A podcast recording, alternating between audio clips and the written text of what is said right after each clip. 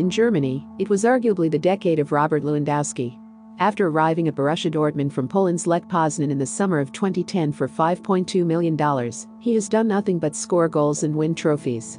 In his first season with Dortmund, he only made 15 league starts and only scored 8 goals, but the team won the Bundesliga title.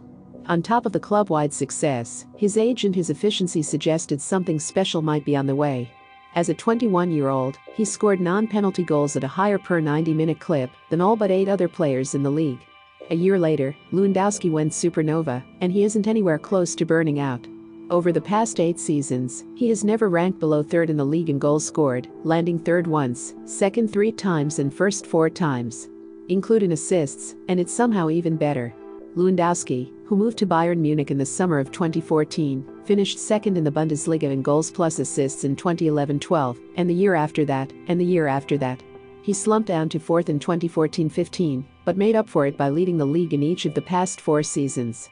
While Lionel Messi and Cristiano Ronaldo might go down as the two best players in the history of the sport, Lewandowski really might be the best of the rest. Hell, in any other era, he might be considered the best. In domestic play since 2010, only those two have taken more shots, registered more expected goals, and, well, scored more actual goals. He's the platonic ideal of the process driven modern striker. He takes a ton of shots from great locations, and therefore, he puts the ball in the back of the net again and again. 224 times since 2010 11, to be exact. With consistent, reliable production every year, it's no coincidence that his team has won the Bundesliga title in eight of his 10 full seasons in the league. Also, not a coincidence. The team that's challenging Bayern Munich's seven year reign atop the Bundesliga has someone who's doing the same to Lewandowski. At 31, the Pole is having the best season of his career, with 22 goals and 3 assists through just 20 games. Only Gerd Muller, in 1973, had more goals at this stage in the season.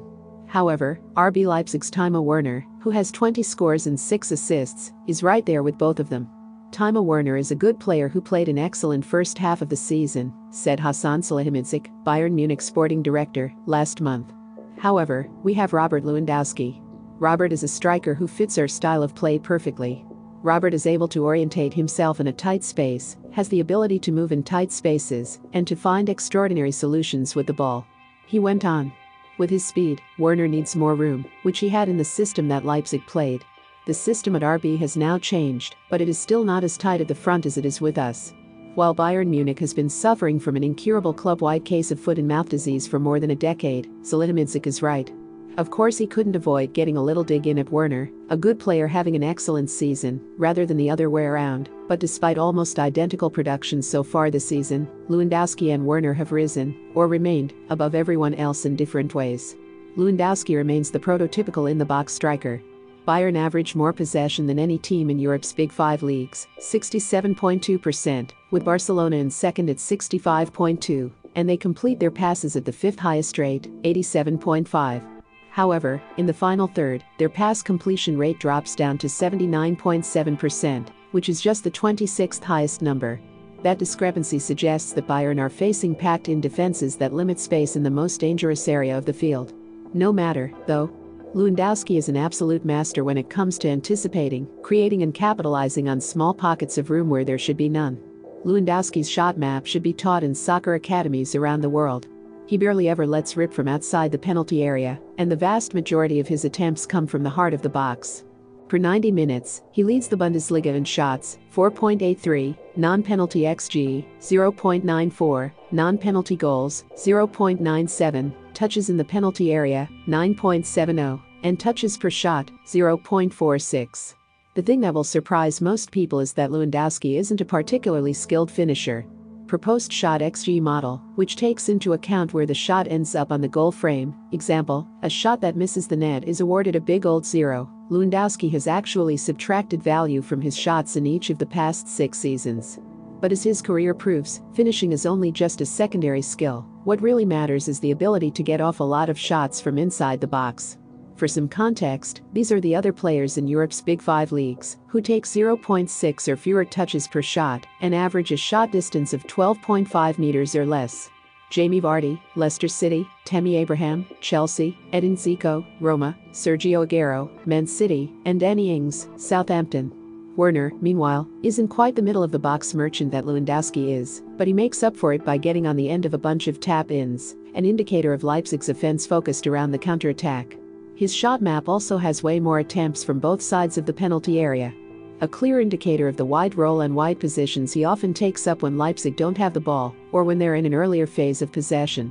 Although they're only one point behind Bayern in the table, Leipzig are averaging just 55.9% of the ball, good for 18th best in Europe. Since they don't have the ball as much, Leipzig typically have more space to attack into than Bayern. Werner is leading the Bundesliga in shots attempted during fast breaks per 90 minutes, and only PSG's Kylian Mbappe and Atalanta's Josip Ilicic have scored more goals per 90 minutes from fast breaks. However, elite strikers, the kind that score 20 goals in 20 games, can subsist solely on a diet of counter-attacks. Werner also manages to be dangerous from established possession. The only other players in the Big Five leagues who are taking 0.25 shots per 90 minutes on fast breaks, but also averaging at least 7 touches in the penalty area. Mbappe, Mohamed Salah, Liverpool, and the Lazio duo of Ciro Immobile and Joaquin Correa. Despite the stylistic differences between Werner and Lewandowski, the output is strikingly similar. Per 90 minutes, Werner is second behind Lewandowski in shots, 4.46, non-penalty xG, 0.72, goals, 0.9, and touches per shot, 0.58. However, he's got the edge in both assists, 0.32 to 0.15, and expected assists, 0.27 to 0.22. On Sunday, their statistical convergence becomes material as Leipzig travel to Munich in what is likely the most important game of the Bundesliga season.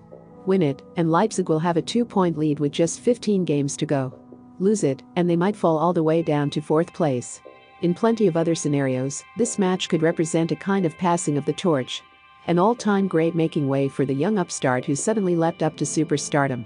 Not quite, though, Last decade was Lewandowski's, and with three goals in his first three games in 2020, this one is still his, too. Can Werner G take the crown from the big Lewandowski? Remember to follow Golia by hitting the follow button and slapping a 5-star review on the show or tapping the love icon. Let's get to 1 million followers and tune in daily for new episodes.